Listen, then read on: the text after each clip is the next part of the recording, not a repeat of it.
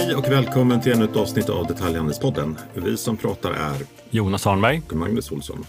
Och idag har vi fått en fantastisk gäst som kommer från en bransch som kanske är den bransch som har digitaliserats snabbast av dem alla. Sega ut, men sen fort som attan. Och eh, Meds hör ju till dem som kanske har växt snabbast av de snabba där, även om ni inte hör till jättarna än så länge. Varmt välkommen hit Björn Torngren, VD och grundare på Meds. Stort tack och helt korrekt. Vi eh, har ju verkligen växt snabbast av alla, 171 procent om året i snitt sedan 2018. Kaxig siffra också. Jonas, innan vi drar igång på allvar så har vi först ett meddelande med lite information från vår sponsor i-boxen. Yes, e-boxen har nu 1400 leveransboxar runt om i landet, 59 kommuner. Så att det börjar bli en riktigt bra täckning.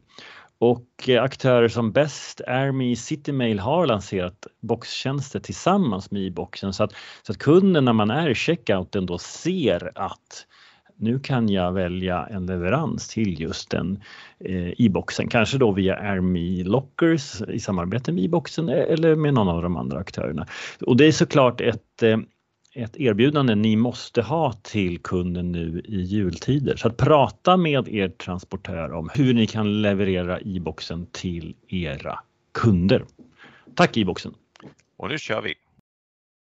Berätta om dig och Med så att alla har koll på vad det är för något. Ja, min bakgrund är egentligen inte alls från apotek eller e-handel. Så jag började, jag har alltid jobbat inom tech i över 20 år nu. Det känns väldigt länge. Eh, som investerare och rådgivare i företagsaffärer men också på ett stort amerikanskt techbolag som gick från riskkapitalfinansierat till börsnoterat. Idén till Meds kom när jag flyttade tillbaka från London där jag bodde då och jobbade hemifrån i en tid där ingen annan jobbade hemifrån och började e-handla väldigt mycket.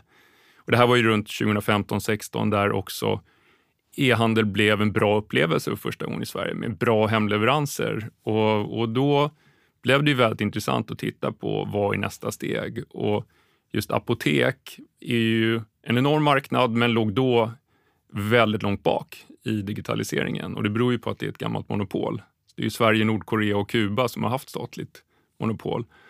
Eh, och det var ju oerhört intressant för att det är också en väldigt, enligt mitt tycke, eh, dålig upplevelse att gå till ett apotek, speciellt jämfört med USA och, och eh, England där jag, där jag har mer erfarenhet. De är större butiker, det är bättre priser och bättre utbud och så vidare. Och dessutom varor som är hyfsat lätta att skicka. Man vet vad man Ja. får, det är lätt att informera sig. Det är liksom en bransch som var ganska väl riggad för e-handel ur konsumentlogik.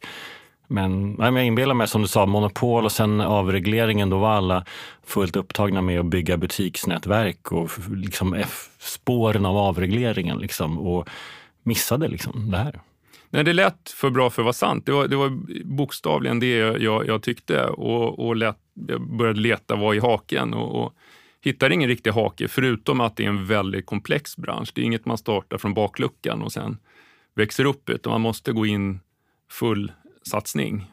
Eh, så jag grundade, eller breddade grundarteamet med Johan och Adam som hade all den kunskap som jag saknade från branschen. Och, och än idag så, så har jag ibland lite svårt att förstå mig på hur, hur vissa saker fungerar som de gör i branschen. Men, men det är ju också mycket arv från monopoltiden i, i många delar. Hur stor av tillväxten är pandemidriven? För att det måste ju ändå ha liksom pumpat upp både efterfrågan på eh, hälso och sjukvårdsprodukter men också själva digitaliseringen. Jag tycker att den delen är överskattad och det beror ju på just att när vi började så var ungefär 5-6 procent av, av handeln online inom apotek och nu är den 20. Så att det har ju varit en bransch som låg alldeles för långt efter och växte ikapp väldigt snabbt även innan pandemin. Så, så det har ju växt i snitt med 50 procent tror jag sedan 2017-18 där. Så att den växte väldigt snabbt före, under och faktiskt nu också efter pandemin. Vi, vi fick siffror från branschföreningen nyligen som visar på ett jättefint oktober. Och det är väl ingen annan bransch som fortsätter förflyttningen line idag. Matvaror gick ju back 28 procent i, i Q2 exempelvis. Men ni sticker ju ut tillsammans med dagligvaruhandeln att ändå under pandemin fått liksom en rejäl skjuts ut. Och nu dagligvaruhandeln, där går ju många tillbaka till butik och e-handeln tror vi väl på absolut på sikt, men det har ändå blivit en sättning där. Men här till er eller till de fysiska apoteken tycks ju inte kunden gå tillbaks på samma sätt som till mathandeln. Och det kan man tänka sig, särskilt en äldre målgrupp eh, som ju då var riskgrupp, ville inte gå till butik, lärde sig att e-handla och nu tycker man ändå att det är mysigt att gå tillbaka till matbutiken. Men att gå tillbaka till liksom det fysiska apoteket har ingen liksom, någon förknippar med någon, någon härlig upplevelse. Så då blir man kvar på nätet. Nej, dels själva känslan, men sen också eh, rent faktamässigt så om man tar mat så en, en onlinehandlare har ungefär hälften av vad man kan hitta i en stor butik. Och det gäller ju även Coop och Ica själva. De har mycket färre varor online än de har i sin egen butik. Och priserna är samma eller till och med högre online. Om du jämför med apotek så har vi 5 till 10 gånger så mycket produkter som även ett stort apotek och det är 40 till 60 procent lägre pris. Så den relativa fördelen är ju enorm i, i vår bransch och kopplar sen på som, som du nämner att ingen riktigt ser fram emot eller har något fördel av att gå till en butik för att, att bli inspirerad så, så gör det ju att förflyttningen fortsätter. Så att det stora arvet från pandemin är ju snarare just att många har upptäckt möjligheten. Det är fortfarande eh, ganska okänt och framförallt bland äldre som ju också står för en stor del av det receptbelagda. Och det är 77 procent av marknaden för de fysiska apoteken. Så att den här förflyttningen återstår nästan. Vi har börjat med receptfritt och, och andra produkter och nu, nu kommer ju receptbelagt. Eh, och där är ju Sverige världsledande. Vi har de bästa förutsättningarna och kommit längst i hela världen vad gäller receptbelagd läkemedelshandel online. Men ni ligger efter i äldre och i recept. Men, men händer det grejer där?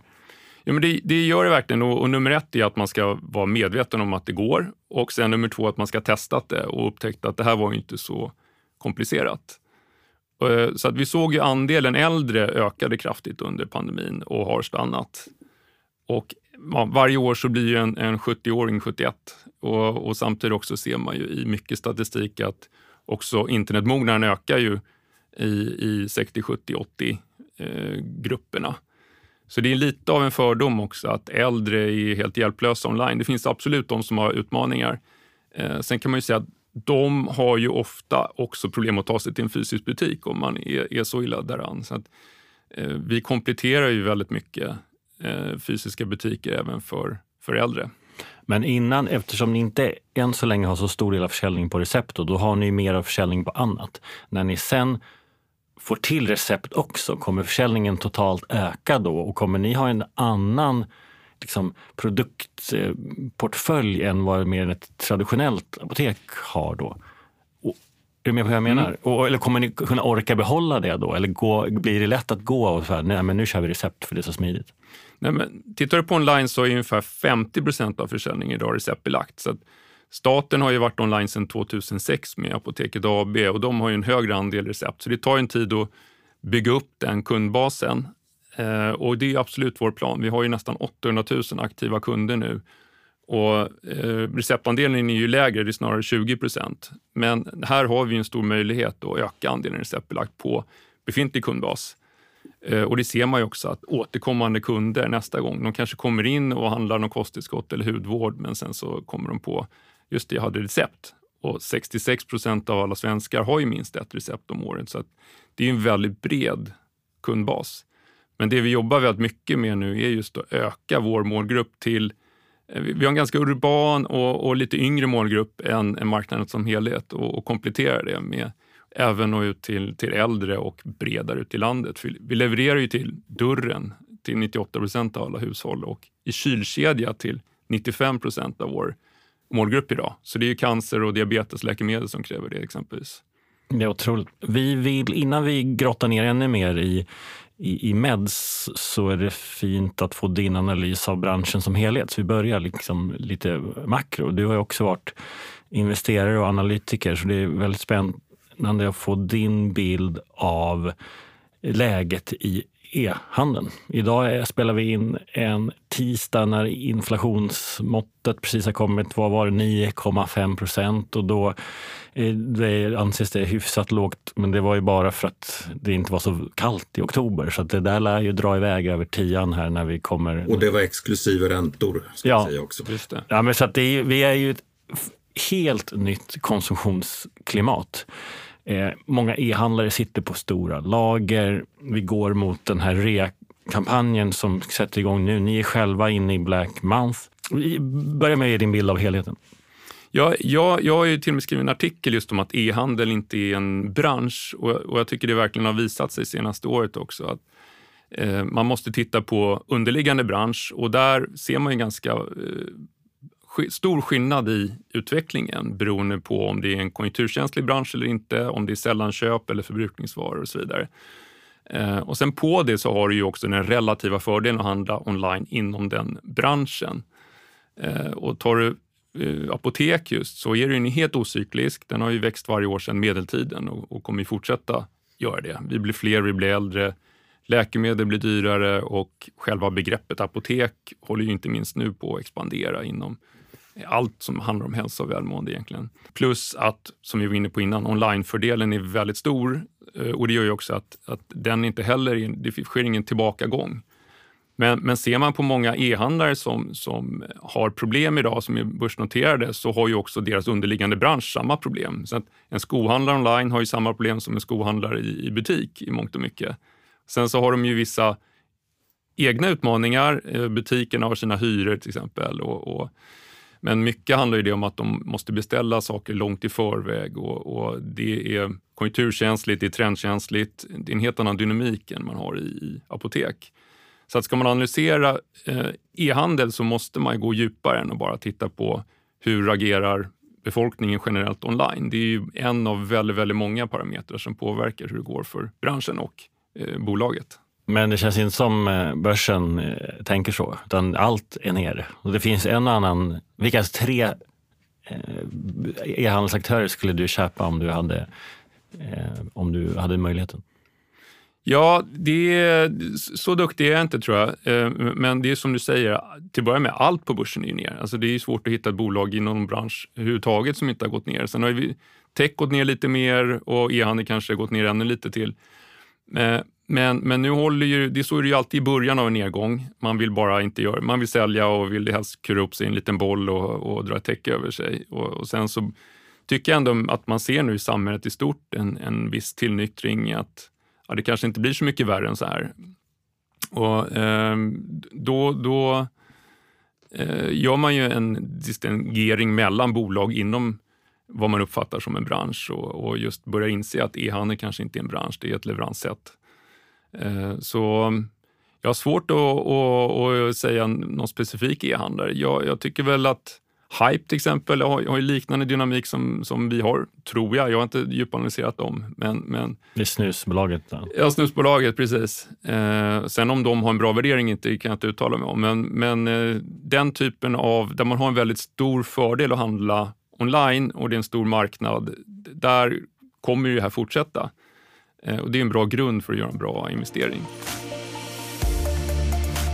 Ja, ni fortsätter att växa eh, och branschen växer. Hur mycket mycket behöver man växa för att det liksom, man ska se mer, en högre grad av lönsamhet? För det är också någonting vi har pratat om de senaste avsnitten där förväntningarna på ett helt annat sätt har kommit på att bolagen ska kunna bära sina egna kostnader. Eh, de problemen finns inte i apoteksbranschen, eller hur ser det ut där? Vi har en bransch här som är, jag tror kommer bli 53 miljarder i år. Den var väl 45 när vi startade och, och i och med att den växer varje år, om ett par år kanske den är 60 miljarder. Det är bara en hem i Sverige, så vi har ju aldrig behövt titta utomlands och det eh, är ett få konkurrenter, men väldigt starka konkurrenter. Vi konkurrerar med ICA, staten, staten och kapitalet som jag säger ibland. Eh, tre stora kedjor och eh, de har ju väldigt hög varumärkeskännedom och det är superviktigt för att, att ha en lönsam eh, verksamhet online. Så det kombinerat med att det också är stora volymfördelar i allt ifrån kundanskaffning, marknadsföring, logistik, eh, inköp gör ju att vi, vi vill bli större och eh, i och med att marknaden också växer online så, så vill vi ta en, en relevant position där. Så, så det finns Eh, ett stort egenvärde att fortsätta växa. Det är ju också reglerade marginaler faktiskt eh, på receptbelagt eh, som också är lite unikt för oss. Och Det gör ju att man tjänar inte jättemycket för varje order, men, men man har stora fördelar med att ha många order och då har man också etablerat en väldigt stark position som blir väldigt svår för andra att senare konkurrera med.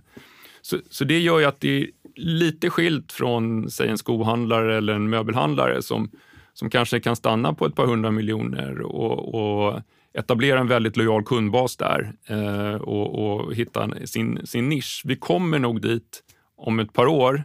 Om man jämför med telekommarknaden till exempel så finns det ju tre, fyra mobiloperatörer på de flesta marknaden och så hittar de sin nisch. Någon jobbar mot företag, någon jobbar mot konsumenter och, och så vidare. Men vi kommer fortsätta växa. Det vi har alltid haft som plan och, och nu speciellt kommunicerar ännu tydligare är just vägen till lönsamhet. Och vi gör ju stora kliv här. Q4 kommer ju vara väsensskilt från Q4 förra året till exempel. För nu har vi investerat i automation, en helt ny e-handelsplattform under året.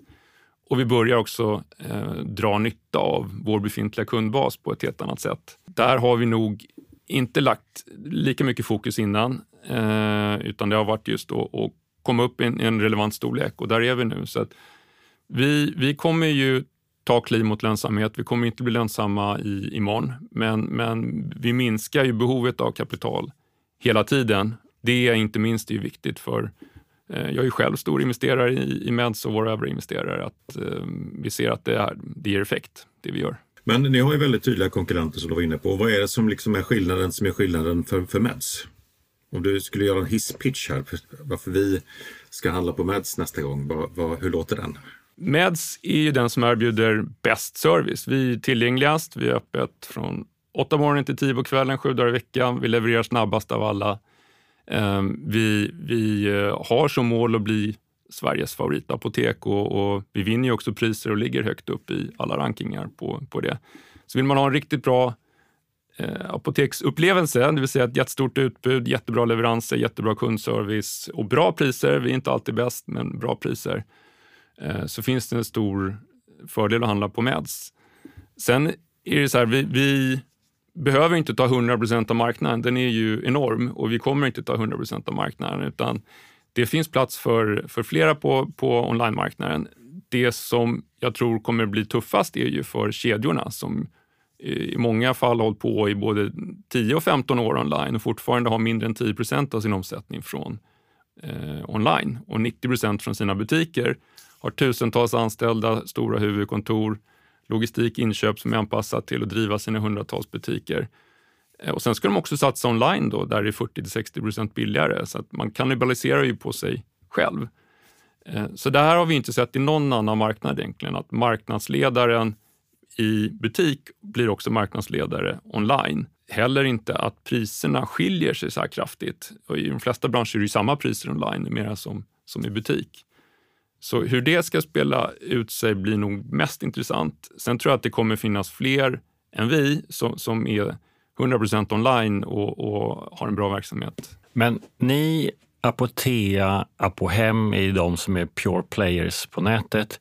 Är det så att ni kan vara lyckliga ihop och bara, eftersom ni äter så mycket av den befintliga marknaden så har ni alla tre fantastisk tillväxt och fest. Men det kommer komma en punkt snart där ni blir mer bittra konkurrenter. Liksom. Att, eh, och då undrar jag, Apotea är fortfarande nummer ett i, på nätet. Och finns det då liksom en plats för en tvåa som ändå säljer ungefär samma saker?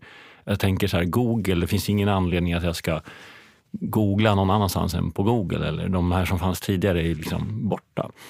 Eh, hur ser du på den liksom risken att för total dominans av en som är då nummer ett? Nej, men det är en jätteviktig punkt att säga just att vissa branscher har ju extremt starka nätverksfördelar. Blocket är en sån. Att, eh, det är jättesvårt att konkurrera med dem. Eh, har man inga säljare så finns det ingen anledning att köpa där och så vidare. Eh, Google har ju i varje fall tidigare haft en helt outstanding produkt som är mycket bättre. Om, eh, jag är gammal nog att komma ihåg Altavista. Men, eh, den gjorde ju inte jobbet och sen kom Google och plötsligt så funkar det. Så det är klart, i, i den typen av bransch så finns det ju en, en tydlig ledare. I vår bransch så, eh, gäller det att göra ett jättebra jobb varje dag, varje köp. Gör man inte det så, så lämnar kunden, gör man det så återkommer de. Eh, så, så därmed så har man inte samma fördel av att vara eh, störst. Eh, då hade ju Apoteket AB också varit störst online i så fall.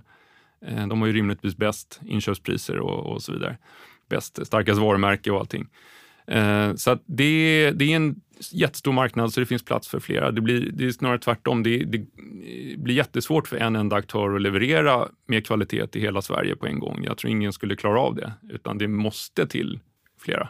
Absolut, vi, vi vill ju fånga så många som möjligt av de kunderna som kommer från butik online och har inte så mycket fokus på vad andra gör eller sno deras kunder. Sen är de självklart jättevälkomna till Mens.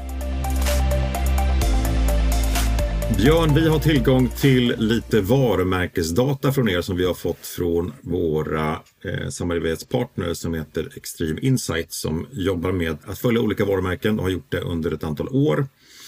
Och här ser man ju tydligt er väldigt starka tillväxt de senaste åren. Och då mäter man det i varumärkessammanhang i form av kännedom och tänkbarhet och lite andra parametrar. Jag tänkte vi skulle titta på och fråga hur det här egentligen har gått till. För att som gammal marknadschef så har jag suttit och försökt kriga upp mina siffror i företag som jag har varit på. Procentenhet för procentenhet har räknats liksom som en seger. Eh, ni har gått till exempel på eh, svenskarna i stort eh, från en, en hjälpt kännedom, det vill säga att man ställer frågor, känner du till Meds? Och då får man ett jakande svar från 20 procentenheter 2019 till 43 den senaste mätningen under Q3, alltså en fördubbling. Tittar man på det yngre segmentet så är det faktiskt så att över 50 procent känner till er. Eh, och samma sak om man tittar på kvinnor, då är det till och med 55 procent som känner till er senaste mätningen. Eh, det är fantastiska siffror och även när det gäller tänkbarhet så har ni gått från att vara eh, 7 procent kunde tänka sig att köpa hos er eh, 2019 och 25 procent kan tänka sig att göra det 2022. Och det ska nästan inte gå, åtminstone inte om man investerar, om man inte investerar jättemycket pengar. Är det den enkla förklaringen här eller finns det något, finns det något annat? Förhoppningsvis har vi gjort ett bra jobb också och därmed eh, fått kunder att rekommendera oss. Men absolut, det har ju varit en jätteinvestering i, i marknadsföring, alltifrån varumärke till, till performance. Och det är ju något som Eh, vi pratar väldigt mycket om och, och testar olika saker. Eh, just bygga varumärke är ju oerhört svårt och inte minst när man konkurrerar med ett statligt apotek som heter Apoteket också, som att det är det enda som finns. Det är ett bra namn. Ja, det är bra. Sen att de fått behålla det, det har inte skett i någon annan omreglering, att Televerket heter kvar Televerket och banken heter banken som staten skulle driva. Eh, så det är lite orättvist, men, men det är de förutsättningar vi, vi har.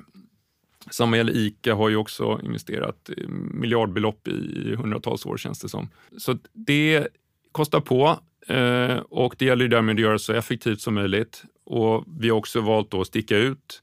Exempelvis eh, Måns Zelmerlöw som, som ambassadör och, och den här filmen när han red på en häst som ju verkligen blev, blev viral och hamnade på ledarsidor och talkshows och allt möjligt. Så det gäller ju att få så mycket som möjligt från i sammanhanget ändå begränsade summor, även om det är, stort för oss.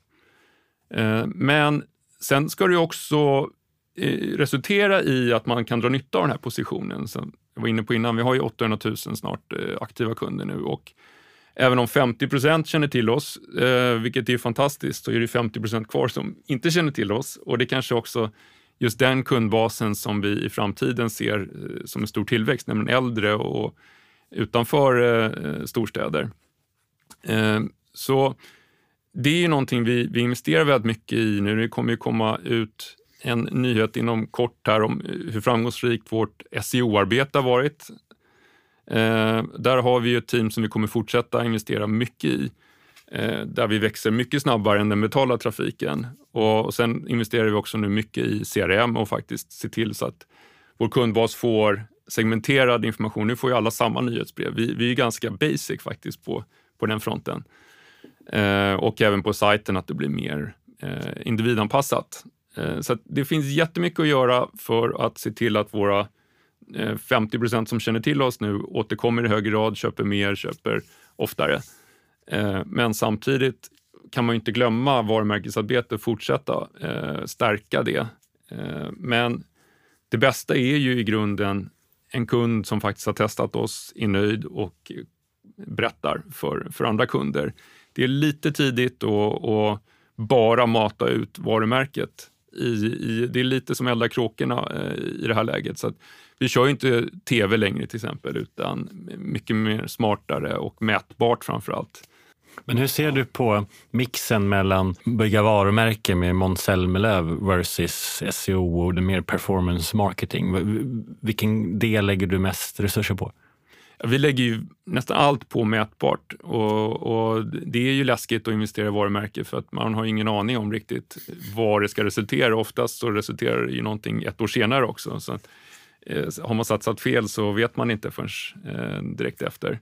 Björn, det är ju mätbart. Jag sitter ju och berättar om siffrorna här och ni har gjort ett jättebra jobb. Ja, eh, det är väl härligt? Sant, sant. Samtidigt vet vi inte exakt vad som byggde upp den här kännedomen. Eh, om det var tv-reklamen eller eh, Youtube eller något annat.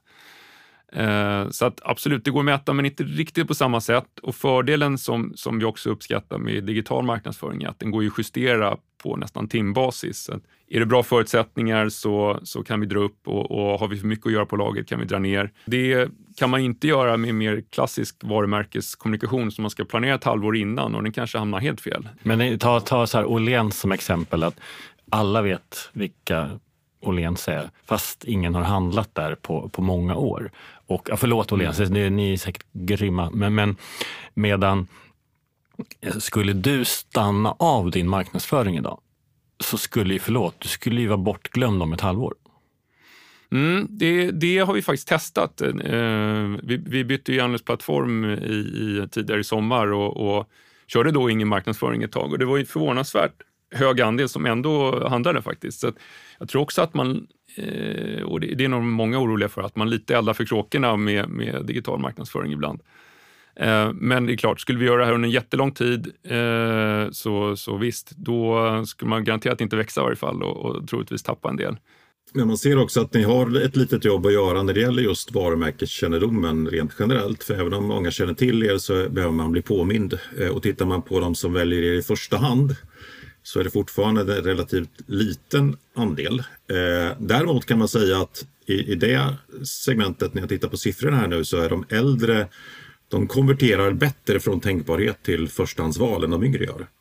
Eh, för det är en av tolv av de yngre som eh, kan tänka sig att handla hos er som faktiskt också har er som förstahandsval, medan en av sju av de äldre har er som förstahandsval. Så det är en, det är en bra um, bra tillväxtpotential. Jag håller med om det. Nej, äldre är ju generellt svårare att vinna över men, men sen lojala när de stannar och det hänger väl ihop. Så, så att det, det är klart att det tar längre tid. Man har ett invant beteende att ändra och också kanske är lite mer tveksam att testa någonting som är helt nytt. Så att det är jättekul att höra just eh, att vi ligger hyfsat bra till där. Sen tror jag som du att vi har mycket kvar att göra och vi kommer ju eh, fortsätta att investera i vårt varumärke, helt klart.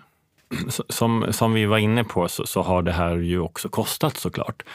Och, och jag undrar, hur lång tid har du på dig till att du är lönsam? För det är ändå en orolig marknad. Eh, du själv investerar, jag antar att dina andra investerare, kollegor i, i Meds ändå är intresserade av att Eh, Eh, att det börjar bli plus snart eller ha, ha en bild om att eh, vet ungefär när. Hur uthålliga är ni och i den här marknaden? Hur, hur ser du på att inte göra vinst nu? Om man går tillbaka lite till det här resonemanget du hade innan just om, om eh, att allting dras över en kam så är det ju mycket nu att alla former av bolag som är inom tech eh, ska plötsligt visa vinst och, och då tycker jag också där man måste skilja på vissa som också håller på att skapa sin marknad samtidigt som de bygger en produkt. Klart, där är det tuffare att hitta intressenter. Vi har en enormt stor marknad, vi har en väsentlig omsättning. Men om jag säger frågan så här, eh, i indiska fall, de trodde ju lika mycket på affären som du säkert tror på din. Men banken stängde egentligen. Det blir nu eh, här, en, om en analytiker var den eller en bank som hade eh, kapital hos dig så skulle man kanske vara mer så här, men vänta, då gör man den grundanalysen kanske, att nu stoppar vi inte in någon mer. Eh, men det, den, den risken har inte du, men det måste ändå finnas ett mått av att snart är det dags att visa lönsamhet. Jo, eh, det är viktigt att fortsätta visa tydliga steg att vi, vi, vi levererar på vår plan. Eh, man ska ha med sig att vi varit igång fyra år och skapat det här bolaget på den här enorma marknaden. Vi, vi visar en väldigt bra utveckling eh, och inte minst att vi nu börjar dra fördel av vår stora skala. Och där tittar man ju på orderekonomin helt enkelt. Att vi ökar ordervärdena, att vi får bättre marginaler, att vi är effektivare i leveransen och att vi är effektivare i vår marknadsföring. Eh, och har man den insikten i, i affären och ett också ett tydligt mål så är det ganska enkelt att räkna på, är vi på rätt väg? Och så länge vi är på rätt väg så, så finns det bra eh, tålamod och entusiasm bland eh, ägare och styrelse. Härligt. Och den börsintroduktion som ni var sugna på men drog tillbaka, berätta om vad, vad hände där? Ja, vi, vi eh, satsade ju på en direktnotering då som, som i, eh, eh, innebär att man inte säljer aktier och man tar inte in pengar. Och det är ganska ovanligt i, i Sverige så att vi, vi märkte att många var inte eh, insatta i hur, exakt hur det går till. Eh, och under den här roadshowen så, så såg vi ju dels att eh, marknaden blev markant sämre. Eh, det var massmobilisering och en pipeline som sprängdes. Men också fick vi feedbacken från, från många investerare att det här låter fantastiskt, men varför har ni inget eh, erbjudande att ta ställning till? Det här kommer bli svårt för oss att investera i det, att likviditeten blir så eh, låg helt enkelt. Så då valde vi att, att avbryta och återkomma senare. Så det, det är en möjlighet man har när man inte har något erbjudande ute till marknaden egentligen, att senare lägga den tidpunkten. Kopplat till din, eh, till din jämförelse med indiska där, om man tittar på trenden i varumärket, för man kan ju titta även på det, om man ser ett varumärke som hela tiden växer i styrka, eh, då är det ju eh, risken lägre än om du har ett varumärke som i indiskas fall till exempel, som gick från en tänkbarhet 2013 till, på 45 till 32 2022. Eh, där man ju tappar kunder istället. Det är ju en helt annan affär. Eh, så att jag, jag skulle jag, jag, tycker att du ska ha jobbet kvar, Björn, ett tag till. Tack så mycket. Ja, det är svårt att jämföra sig med andra också, men, men, men generellt så eh, ett bolag som har varit verksamt väldigt länge och ändå inte påvisar en bra utveckling har ju mer att bevisa än när man precis har startat och fortfarande levererar på sin... Och det är också svårare att vända rent generellt när ja. man har börjat tappa. Så är det. Björn, e-handeln är ju fylld av kampanjande eh, och olika deals och det tycks vara väldigt viktigt för att få till affären. Och nu är vi ju inne i årets festsäsong vad det gäller eh, vad det gäller kampanjande. Singles Day drog igång allting och nu är vi inne i, för er del, Black Month. Varför kör ni hela månaden för? Vi är generellt positiva till, till Black Week och Black Friday. Det är ett bra sätt att, att få många nya kunder som ju också bevisligen stannar sen. Däremot så har vi blivit så stora, så vi märkte det förra året, att bara köra en vecka är eh, väldigt mycket jobb för väldigt lite tid. Vi, vi anställde enorma eh, mängder med människor, tränade upp dem bara för några dagars försäljning. Så nu har vi ju snarare gjort det tvärtom, att vi, vi utgår från vad vi har och ser hur mycket kan vi leverera med kvalitet och sen sätter vi erbjudanden och försäljning efter det samt att vi drar ut över hela månaden så att det blir en, en längre period. Då kan man också hålla en högre kvalitet och det är inte bara vad vi klarar av som är, relevant utan även vad våra transportpartners klarar av. Så, så, förra året märkte vi att vi tog in väldigt mycket människor och upplevde att vi gjorde ett jättebra jobb men sen så klarade ändå inte transportörerna av att få ut dem i tid så det var lite att elda för kråkorna. Så nu hoppas jag att det blir en, en betydligt jämnare, hög men jämn försäljning och en bättre kundupplevelse. Men, men som sagt, generellt så, så tycker vi att det är, det är bra. Det är mycket bättre än eh, julreor. Eh, det blir väldigt pressat, utan nu kan man se till att, att lösa julen i god tid. Och vi säljer också förbrukningsvaror, så det är inga produkter man inte annars skulle ha, eh, utan det kommer att användas. Så det är också hållbart som ju har varit en annan kritik mot just Black Week. Och inför årets eh, Black Week så är det också så att handelns aktörer meddelar att de har historiskt höga lagernivåer. Eh, jag tror att det är fler som kommer att ha Black Month eller Black kvartal i, i spåren efter det som händer just nu. Det sägs ju det och, och, där är det ju återigen väldigt branschberoende. Vi, vi har ju väldigt liten andel av vår försäljning i lager just för att vi får in produkter med 24 timmars varsel från, från grossister enligt eh, lag. Det är förbrukningsvaror, det är inga trender och så vidare. Så vi har ju samma lagernivåer som vi alltid har. Däremot så har jag förstått eh, från eh, möbler, kläder och andra branscher att de har väldigt mycket lager och det kommer säkert vara väldigt mycket erbjudanden. Det, det är det jag hör i varje fall eh, under Black Week. Så det är en, en bra månad att vara konsument helt klart i, i Sverige. Men och för dig är då syftet mer att få in nya kunder?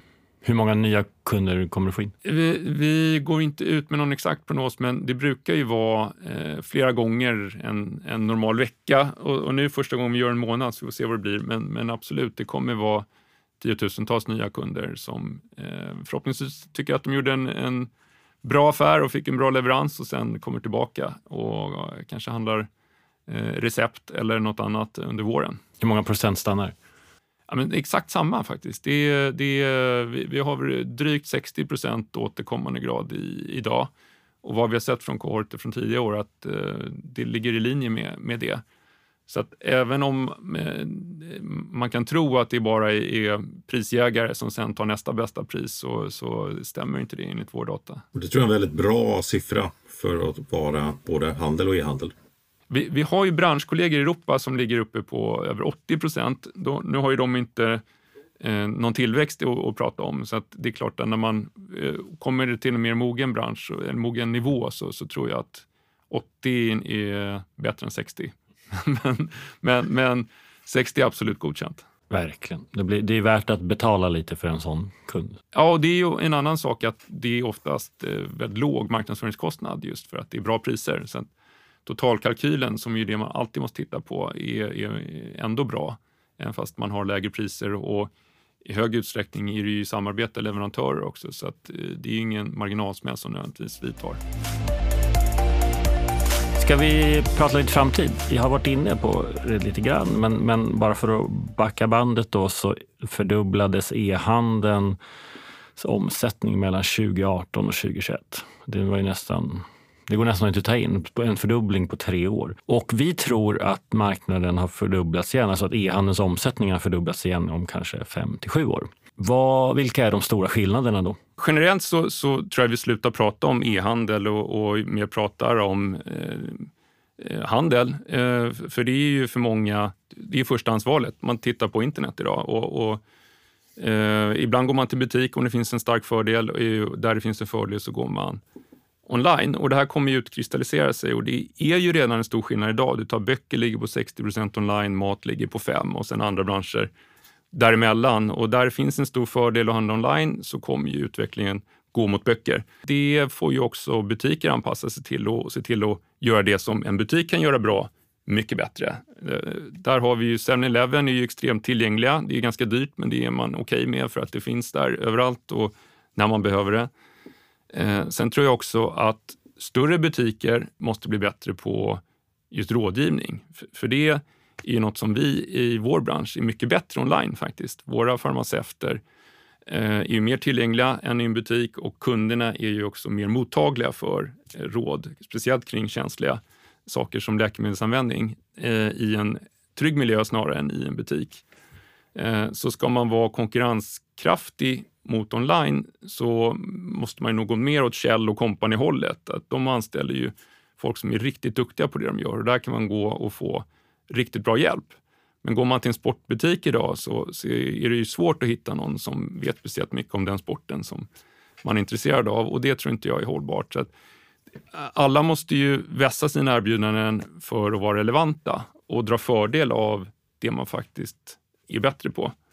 Och på vägen dit Eh, alltså de här 57 åren så har vi sannolikt en kort eller längre och djupare lågkonjunktur eh, som, som ju sker samtidigt som den här digitala transformationen pågår som ju kommer slå ut både fysiska och digitala aktörer. Hur tror du, om vi tar e-handeln, hur tror du?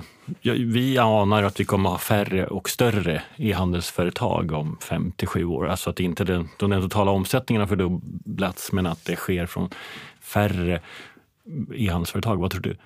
Det tror jag är helt rätt, för det finns ju stora storhetsfördelar i nästan alla branscher vad gäller logistik, kundtjänst, inköp och också från kundens håll finns det inte alltid en fördel att, att handla på tre olika ställen. Om man kan handla hos en aktör som är bra på, på allt det här och samtidigt är riktigt bra på just kundtjänst, leverans och, och, och så vidare. Eh, så att det, vi går nog mot färre aktörer och, och bättre aktörer som är rikstäckande och, och gör det de är riktigt bra på i det, den branschen. Du får fråga, nej, jag hör inte riktigt hit till slutfrågan, men jag bara inser att alltså, apoteksmarknaden den, han generellt karaktäriseras av en enorm tillväxt i ett budgetsegment, så dollar står och rusta och den grejen. Och sen har du e-handelstillväxt och sen har man liksom den traditionella kedjehandeln som trevar lite och några hittar rätt. Men hur eran så här, fysiska budgethandel, finns det någon sån? Det, det, gör ju inte det i och med att det är reglerat. Så man kan ju inte priskonkurrera med receptbelagt i, i Sverige. Utan det är en sån normal och de som är närmast dig, delar av, sitt, delar av ert sortiment säljer de också fysiskt och billigt. Liksom. Ja, och det är ju mycket dyrare i butik, så det kommer väl närma sig. Men att det skulle vara billigare i butik går ju inte riktigt för att det, det är så konkurrensutsatt. Och, och men vadå, om jag åker till Dollarstore kan jag ju köpa ett schampo billigare än om jag handlar hos dig? Jag tror inte att det är samma, samma varumärken och samma produkt i så fall. I, i nio fall av tio. Det är möjligt att de har gjort något panginköp någon gång. Men du kan aldrig gå dit och lita på att de har just det du är intresserad av billigare. Så, så det är ingen stor marknad utan vi har bra priser online i den här branschen idag. Och, och, det kommer inte bli ännu lägre utan det som kommer hända är att det kommer bli ett ännu större sortiment som har bra priser. Och då tror jag man kan titta på branscher som har väldigt höga marginaler, att det kanske inte är hållbart i längden. utan eh, Vi närmar oss deras bransch och, och samma händer inom andra branscher, att eh, branschgränserna eh, suddas ut lite. För, för det finns ju inte samma behov av en branschgräns online som gör en butik. Där ska man ju skapa en, en viss förutsättning i en butik. Men, men online kan vi ju ge olika upplevelser till olika kunder och därmed också gå in i näraliggande branscher och göra det på ett väldigt bra sätt. Okej, okay, färre och större aktörer. Då undrar jag vilka är det som försvinner från apotekshandeln? Vi har Apoteket, staten, långsiktiga. Vi har ICA som gör det bra eh, och växer, är väl kanske störst. Eh, alltså och med, hjärtat då menar jag då. Mm. Eh, och Sen finns det en massa andra fysiska aktörer som känns mindre självklara. Och så har du dig själv, eh, Apohem och eh, eh Apotea. Vilka, vilka försvinner? Det som hände tidigare år var ju att eh, Kronan köpte Apoteksgruppen, tidigare statliga Apoteksgruppen. Sen har vi en liten kedja kvar som nyligen bytte namn. Jag vet inte ens vad det nya namnet är. Men att driva en liten kedja är ju, har ju visat sig vara svårt, både lönsamhetsmässigt och, och inte minst med tanke på varumärkeskännedom och liknande. Så att, ska de sen också satsa online så är det klart, det, det är en tuff position. Övriga kedjor så, så eh, beror det helt på hur de anpassar sig till online om de ska fortsätta vara relevanta. Eh, och, och får vi se om det är staten, ICA eller Kronan som gör det bäst eller inte lika bra. Och eh, vilka är de största skillnaderna för mens om fem år? Nej, men det är nog att äldre har kommit till marknaden och, och, det kommer ju förändra väldigt mycket för det är ju, som jag var inne på innan, 77 procent av apoteksmarknaden eh, där vi ligger på 12 procent online idag tror jag.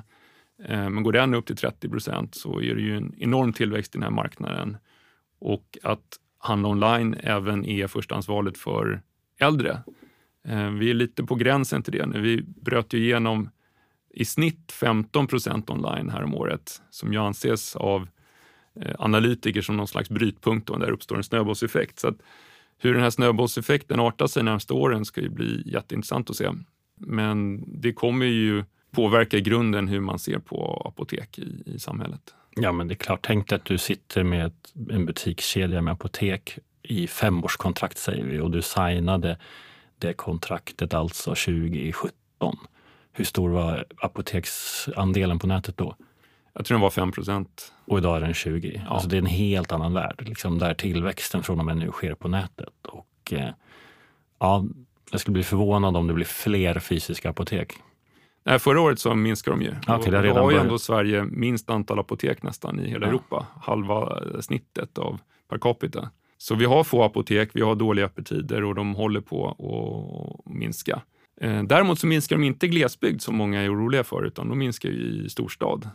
det är där e-handeln går som starkast faktiskt. Det vi kan sammanfatta det här som är ju att apoteksmarknaden har en särställning i att fortsätta växa och är minst sagt inne i en fortsatt digital transformation, eller hur? Ja, men det stämmer och den är ju också eh, helt ocyklisk. Det är nästan ingen annan bransch som, som är så ocyklisk som apoteksbranschen. Så om vi nu går in i en lågkonjunktur som vi faktiskt inte egentligen har gjort än, utan vi är på väg, så kommer ju det här eh, visa sig ganska tydligt då eh, jämfört med väldigt många andra branscher. Och det har ju egentligen varit en förutsättning för att vi har vågat satsa så mycket också. Just att vi, vi ser det här väldigt långsiktigt i en bransch som kommer fortsätta eh, finnas kvar eh, och växa under väldigt lång tid. Så att bygger vi en bra position där så har vi byggt ett, ett väldigt långsiktigt företag. Vi önskar dig stort lycka till och eh, jättevarmt tack att du gästade Detaljhandelspodden. Tack Björn Torngren, VD och grundare på Meds. Stort tack för att jag fick komma. Tack Björn och tack alla som lyssnar. Yes, vi hörs snart igen. Ha det fint! Tack för idag. Hej hej! Jonas, många undrar vad som hände med vår konferens som vi skulle haft i oktober. Men nu har vi flyttat den till den 24 januari. Vad är status där? Det är ju ett fantastiskt datum. Efter all konferenshets som var under hösten, sen Black Friday och jul eh, och lite ledighet på det så är man ju mer taggad än någonsin att eh, sätta igång 2023 med hög fart. Och det gör man ju då på Detaljhandelspoddens konferens den 24 januari. Och då riskerar ju att vara både hög fart och låg konjunktur. För tittar man på Konjunkturinstitutets barometerindikator som brukar vara en väldigt bra just vägvisare för att veta om ekonomin är på väg upp eller ner så verkar vi passera in i lågkonjunktur och krympande ekonomi i samband med årsskiftet och därmed en ny spelplan för handelns aktörer, eller hur? Yes, vi är på väg i en lågkonjunktur och frågan är väl mer bara hur djup och långvarig den blir. Men det betyder ju inte att vi kommer sluta handla helt och vi har massa experter med oss som kommer hjälpa till att reda ut hur man ska ta sig an 2023. Såklart Ola Nevander från Makrologik som ni har lyssnat på i podden mycket kommer hjälpa oss att reda ut konjunkturläget. Emma Hernell, VD på HUI, Soledad Gonzales på Posten kommer ju ge en bild av hur de ser på handeln 2023. Jakob Wall från Axel Jonsson kommer försöka sig ge, på, ge sig på en prognos för de olika formaten inom handeln och också värdera e-handeln. Nick Stagger, numera Nordiska galleriet, kommer prata om hur han eh, ger sig an den här nya konjunkturläget utifrån sitt perspektiv. Och såklart har vi med oss i-boxen. Eh, Marcus Trautman kommer reda ut läget på paketmarknaden 2023. Och vi kommer inte heller bara prata om e-handel utan det här passar även för dig som jobbar i en kedja, är leverantör till handeln eller på något annat sätt är intresserad av handelsutveckling. Yes, och man får med sig några scenarios för framtiden också. Exakt, och vi kommer ju med de här scenarierna visa på olika utvecklingsmöjligheter under året. Och därmed blir det också en slags mental träningsläger för eh, Eh, att man ska vara helt enkelt förberedd för de olika utvecklingsmöjligheterna och riskerna som, som kommer finnas under året. Så att håll utkik. Vi kommer snart ut med möjligheten att anmäla sig till detta. Det kommer vara 24 januari, Filmstaden, Hötorget, Stockholm och ni är alla varmt välkomna. Tack!